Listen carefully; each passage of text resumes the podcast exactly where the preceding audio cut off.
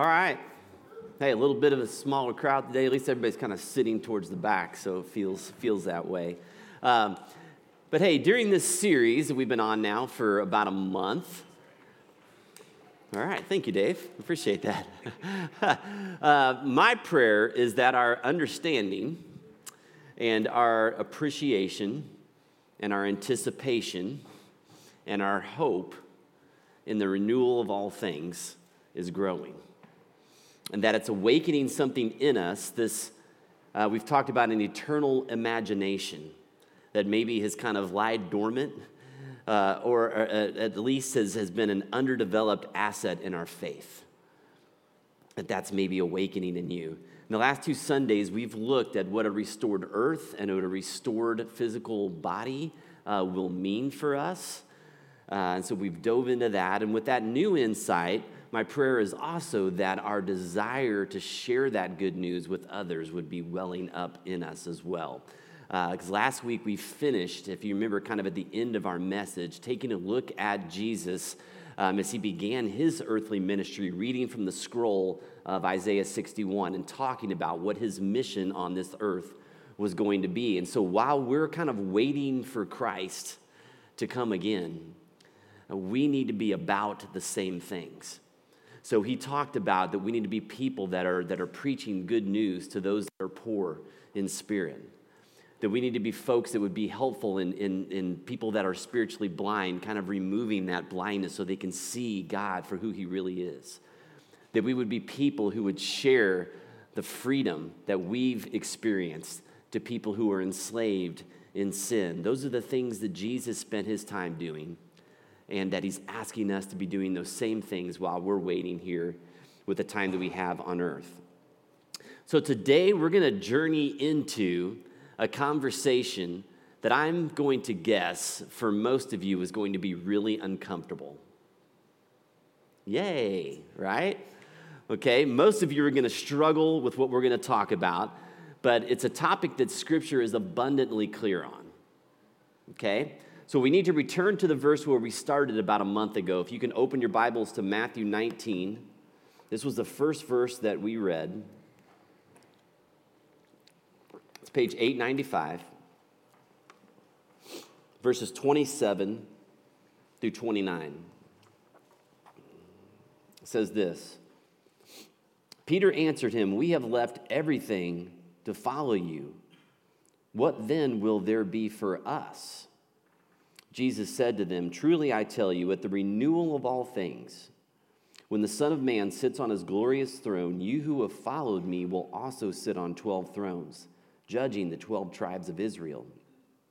And everyone who has left houses or brothers or sisters or father or mother or wife or children or fields for my sake will receive a hundred times as much and will inherit eternal life. Jesus is talking about rewards. Has anybody in here ever won a reward? Like for finding a dog or a cat or giving, like, you know, a tip to a crime, like a call in number, you know? Just one person, nobody else has won a reward in your life. Yeah, it's kind of rare, right? And I would imagine that when you get that money, those people that, that win these rewards, it probably feels a little bit awkward. It feels a little bit weird to be rewarded for doing the right thing. Seems a bit unwarranted, maybe just a, a little bit selfish, I don't know. Um, but most of us would do the right thing for free, right?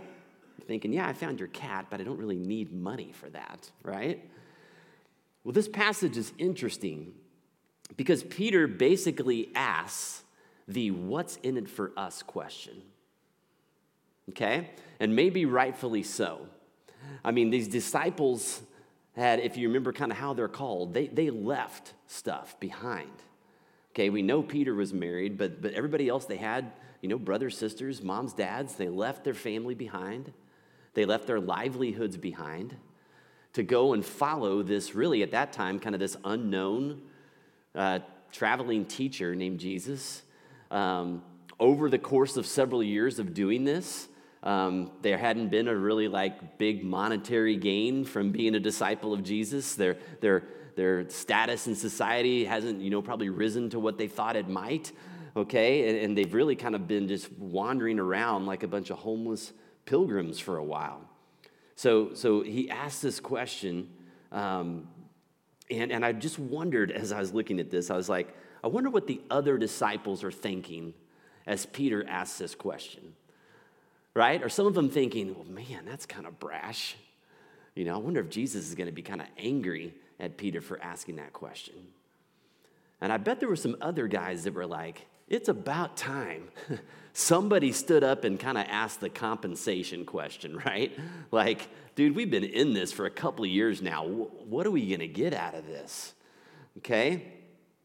But Jesus' response to Peter's question is is so interesting because he doesn't really seem bothered or alarmed or offended at all. In fact, in addition to, you know, the renewing of all things, right, that he's kind of promised talking about, the, the earth and our physical, mental, emotional faculties, in addition to those things he says he's going to do, he also tells these guys, hey, you're going to sit on 12 thrones. That's pretty awesome, right? Having some power and authority, ruling you're going to also get eternal life. Pretty big deal. In addition to that, Jesus piles it on even more, and he says, Anything that you've sacrificed for the kingdom, I'm going to repay you a hundred times what you've given up. A hundred times. His answer, his answer sounds surprising, but it really shouldn't be. If we look through scripture, Jesus talks about this a lot uh, of this idea of rewards. And he tells stories of, and, and parables of how people steward what's been given to them. And in these stories, those that are faithful with a little tend to be rewarded with a lot. Okay? One of those stories you, you would find in Luke 19. And in this story, Jesus tells the story of a king. And this king is getting ready to go away for a trip. And he gathers up 10 of his servants and he gives them three months, basically the equivalent of three months of their wage. And he says, I want you to put this money to work. When I return, I expect something back, right? More than what I gave you. And one guy in particular, um, it says, increase the money tenfold. Okay? And so when Jesus, when, I'm sorry, when the king, which really is Jesus in the story, gets back, this is what the king says. He says, Well done, my good servant. His master replied, Because you've been trustworthy in a very small matter, take charge of 10 cities. 10 cities. Like, that's a lot for a lowly servant to all of a sudden receive and be responsible for. Likewise, parable of the sheep and goats in Matthew 25. Jesus talks about and rewards his faithful servants in that story and punishes the wicked ones. And Jesus says to the faithful, those who have loved and served the least in his kingdom, he says this Come, you who are blessed by my Father, take your inheritance, the kingdom prepared for you since the creation of the world. That's pretty heady stuff. Cities and kingdoms being given to those who prove faithful. We're picking up on a theme here, right? John Eldredge, in his book we've been looking at, um, All Things New, had an interesting perspective on this practice. This was his quote. He said, Victorious king gladly rewards his faithful companions. It's a mindset almost entirely lost to our age. Who even talks about reward anymore? Who anticipates it, expects it? Honestly, I've never had one private conversation with any follower of Christ who spoke of their hope of being handsomely rewarded. Not once, ever. This isn't virtue, friends. We have not exceeded the saints in Scripture itself in our humility. It's a sign of our complete and total bankruptcy.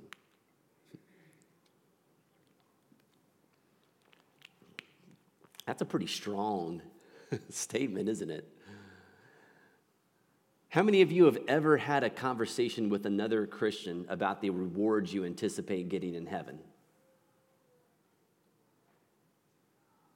A couple, all right? Pretty rare conversation, right? Why is that? Here are several more examples that show how this central theme of rewards is the kingdom mindset. I just got several different verses here. Rejoice and be glad, because great is your reward in heaven. For in the same way they persecuted the prophets who were before you. Okay?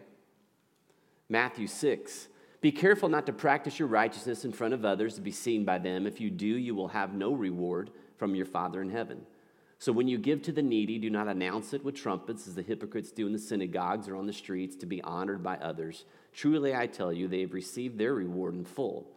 But when you give to the needy, do not let your left hand know what your right hand is doing, so that your giving may be in secret. Then your Father, who sees what is done in secret, will reward you. Matthew 6:20, but store up for yourselves treasures in heaven, where moth and vermin do not destroy and where thieves do not break in and steal. Matthew 16:27, for the Son of Man is going to come in his Father's glory with his angels, and then he will reward each person according to what they have done. And then Paul hops on the jam bandwagon here in Colossians. Whatever you do, work at it with all your heart as working for the Lord, not for human masters since you know that you will receive an inheritance from the Lord as a reward. It is the Lord Christ you are serving. Okay? And that's just drawn out five or six verses. There are many, many more that we could have picked as well. Finally, let's turn to the very back of the Bible. I'll just, I'll just read it for you. These are some of Jesus' last words in Scripture, Revelation 22 12. Jesus says this Look, I am coming soon. My reward is with me, and I will give to each person according to what they have done. Okay? There it is again. Reward are often, rewards are often on the mind of Jesus. So I want you all to respond to this. Okay? Reading those verses, this concept. How is this making you feel? How's it making you feel looking at those verses?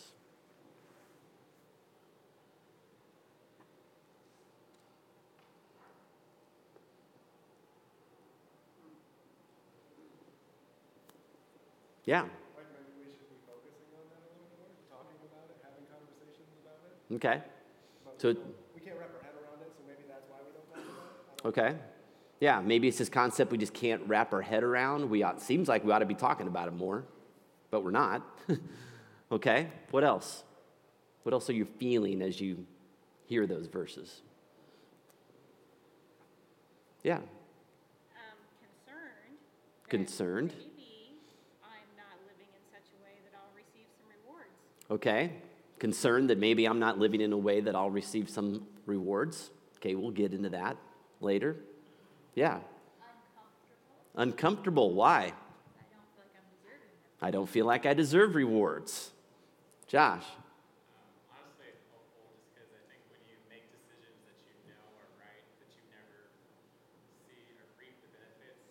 Yeah.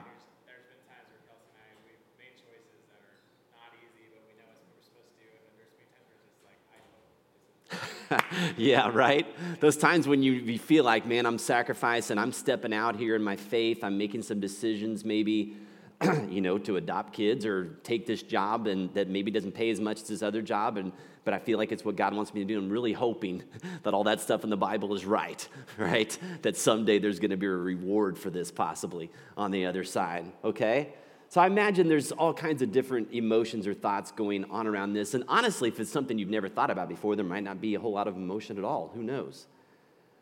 But Paul puts it like this in 1 Corinthians 9 7, he writes, Who serves as a soldier at his own expense? Who plants a vineyard and does not eat its grapes? Who tends a flock and does not drink the milk? Okay? Eldredge makes this observation. He says, God seems to be of the opinion that no one should be expected to sustain the rigors of the Christian life without very robust and concrete hopes of being brazenly rewarded for it. It's like God is acknowledging this life I'm calling you to live is difficult. All right? And because it is, I'm going to reward you for being faithful at kind of going against the flow.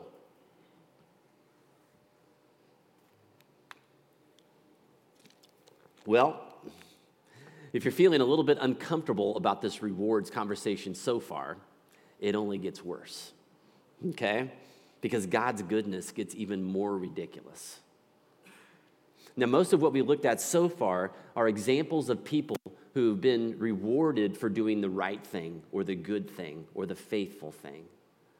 And that kind of reward system kind of jives with how we think things should work right you in our culture you you make good grades or you excel in a sport or a band instrument or vocal and then you might get a scholarship for doing that okay or maybe you climb that tree and bring that cat down and, and you know the grandma in the neighborhood gives you 15 bucks for saving the cat. That that makes sense to us right? We do something good and we get a reward for doing it okay?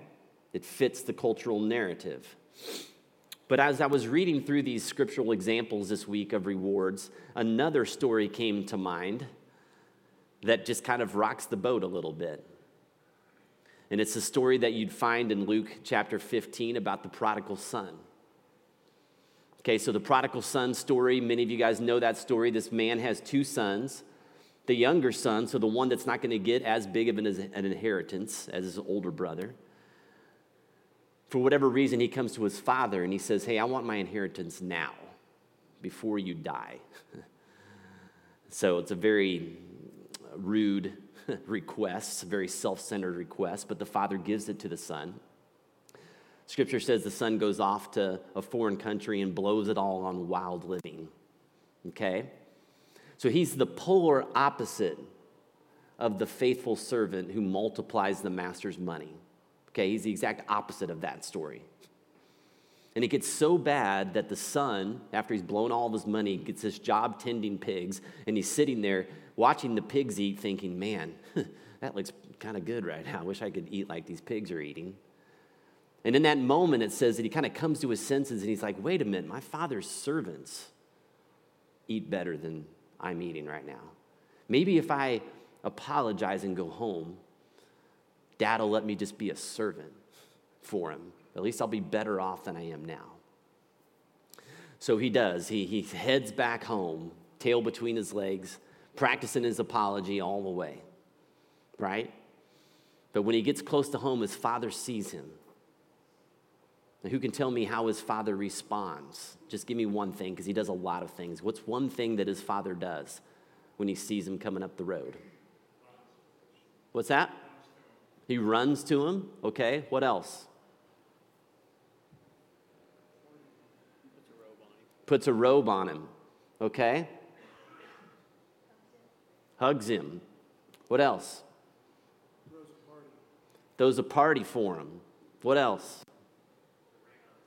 Puts a ring on his finger, right? He's back in the family, right? Hugs him, kisses him okay, before he can even get the apology out. Doesn't even ask for an apology. He rewards him. What had the son done to deserve the reward? Besides blowing all of his dad's money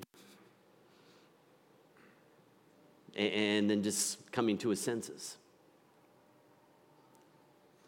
Not much, right? I mean, he does like humble himself, he is repentant, acknowledges his sin. That's a good starting point, at least. But when it comes to this concept of eternal rewards, we can feel a little bit like this lost son, right?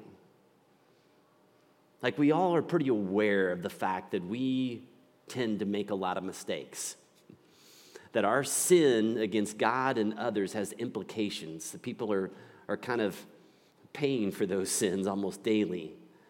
And we feel like, as somebody mentioned here, that we don't deserve anything.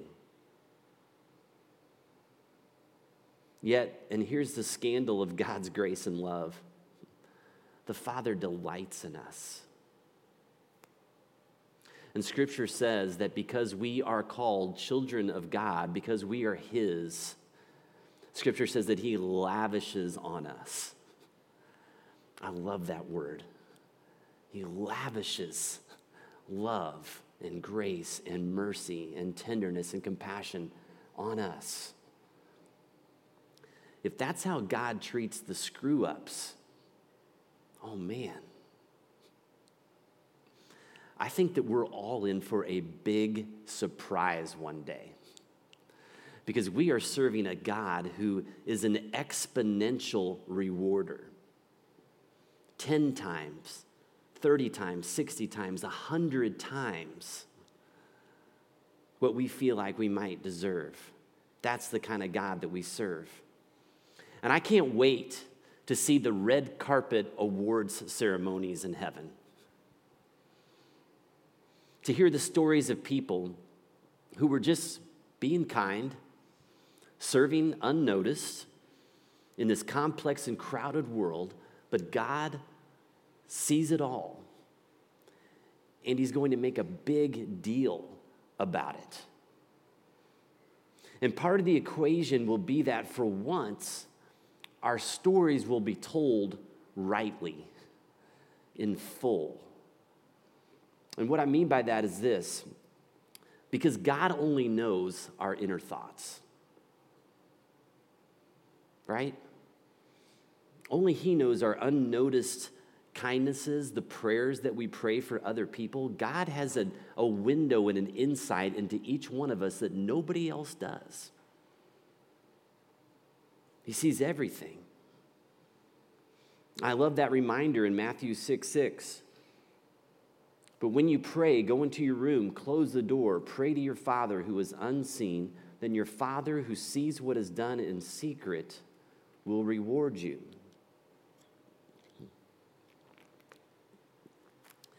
I have this sense that we're not going to be rattling off our list of accomplishments before God and the awards that we might expect to receive.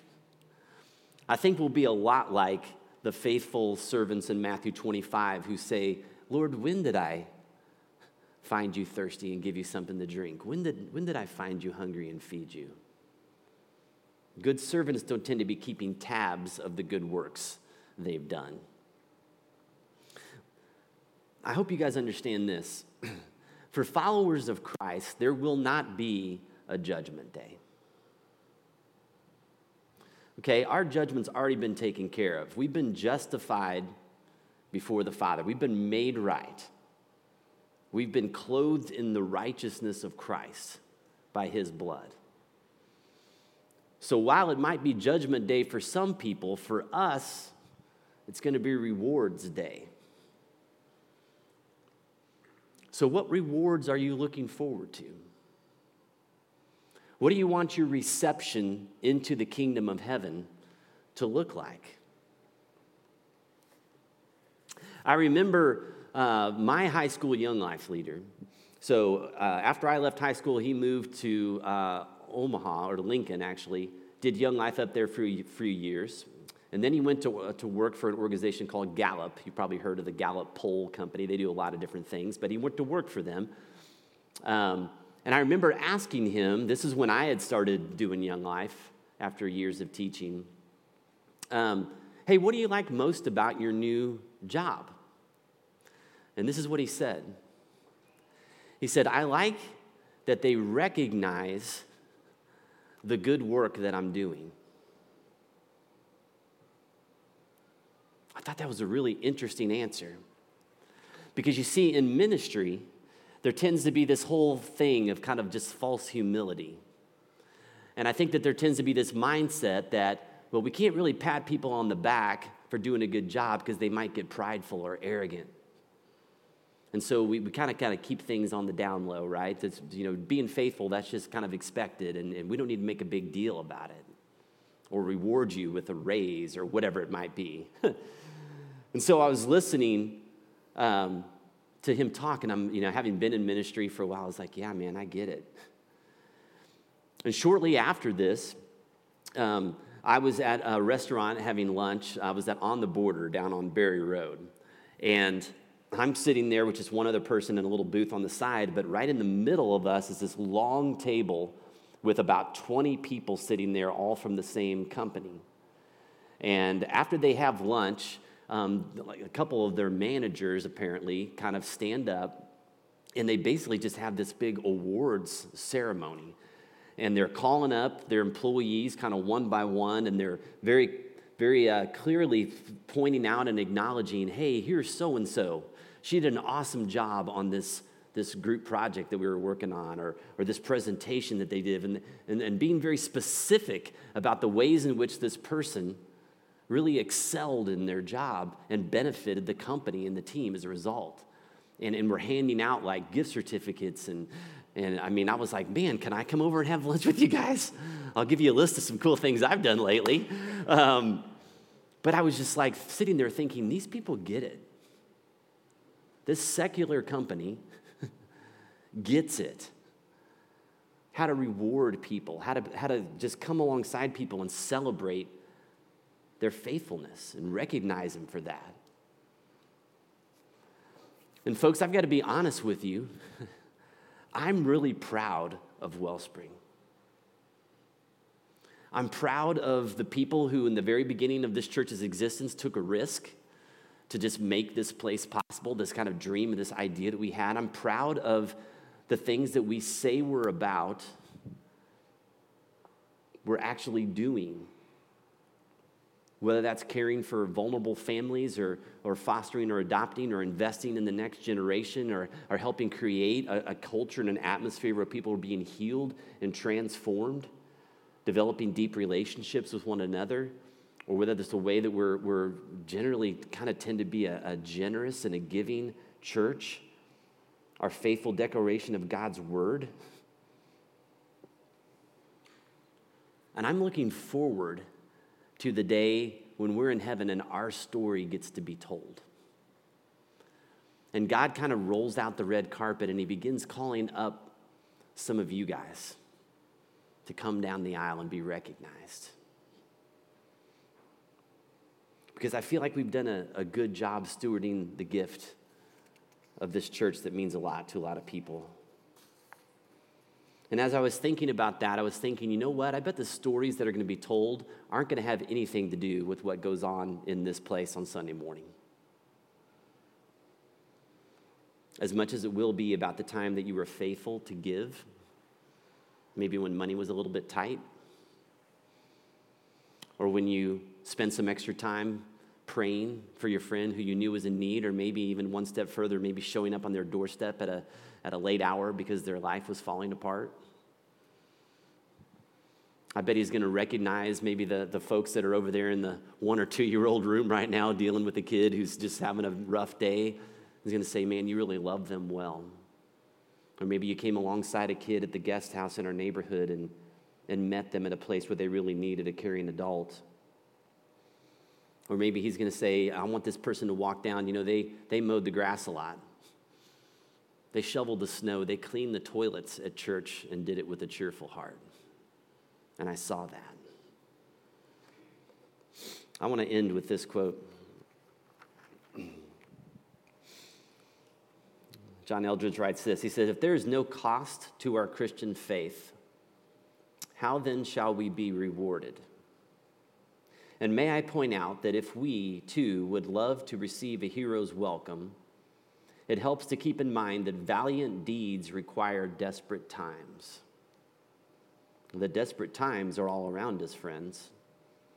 Now for the valiant deeds. The desperate times are all around us, and they require valiant deeds. You know, just in a very practical uh, sense, an example uh, for, for me in, in terms of a, a, place I'm trying to step into, uh, a, desperate situation, um, hopefully, uh, in a valiant way.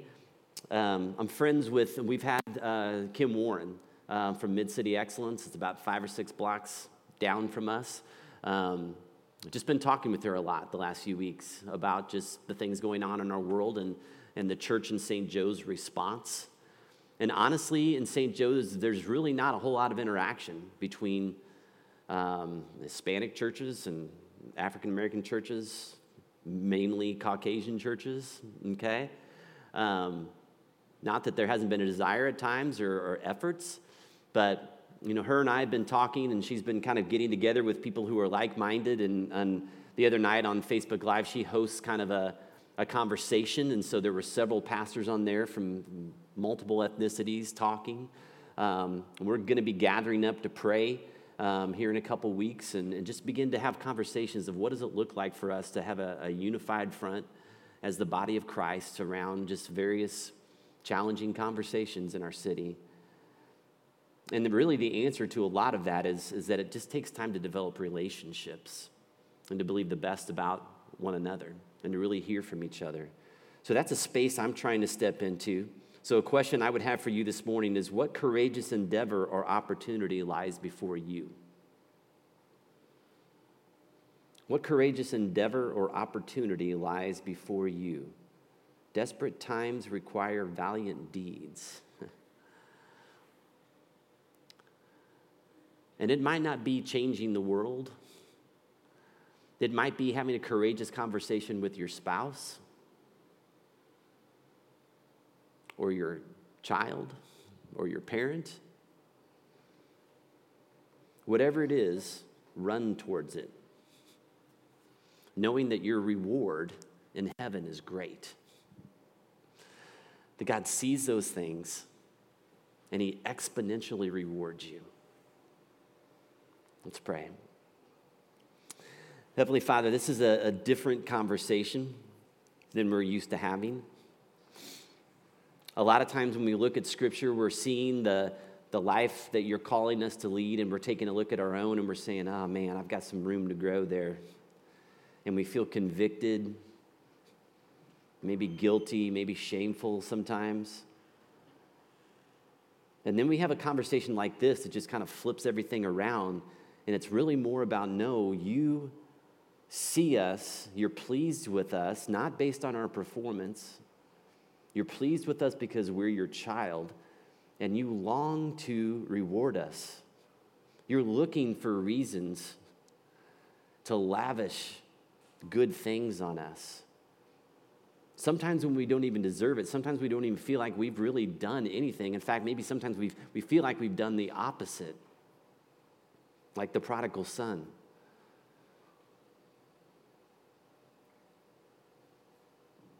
Lord, I just pray that you would help us to begin to, to believe in your goodness, to believe how strongly and how, how deeply you are for us.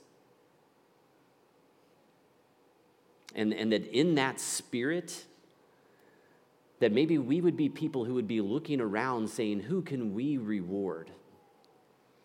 Who can I affirm, recognize, celebrate the way God one day will celebrate each one of us? How can I bring the taste of the kingdom here now?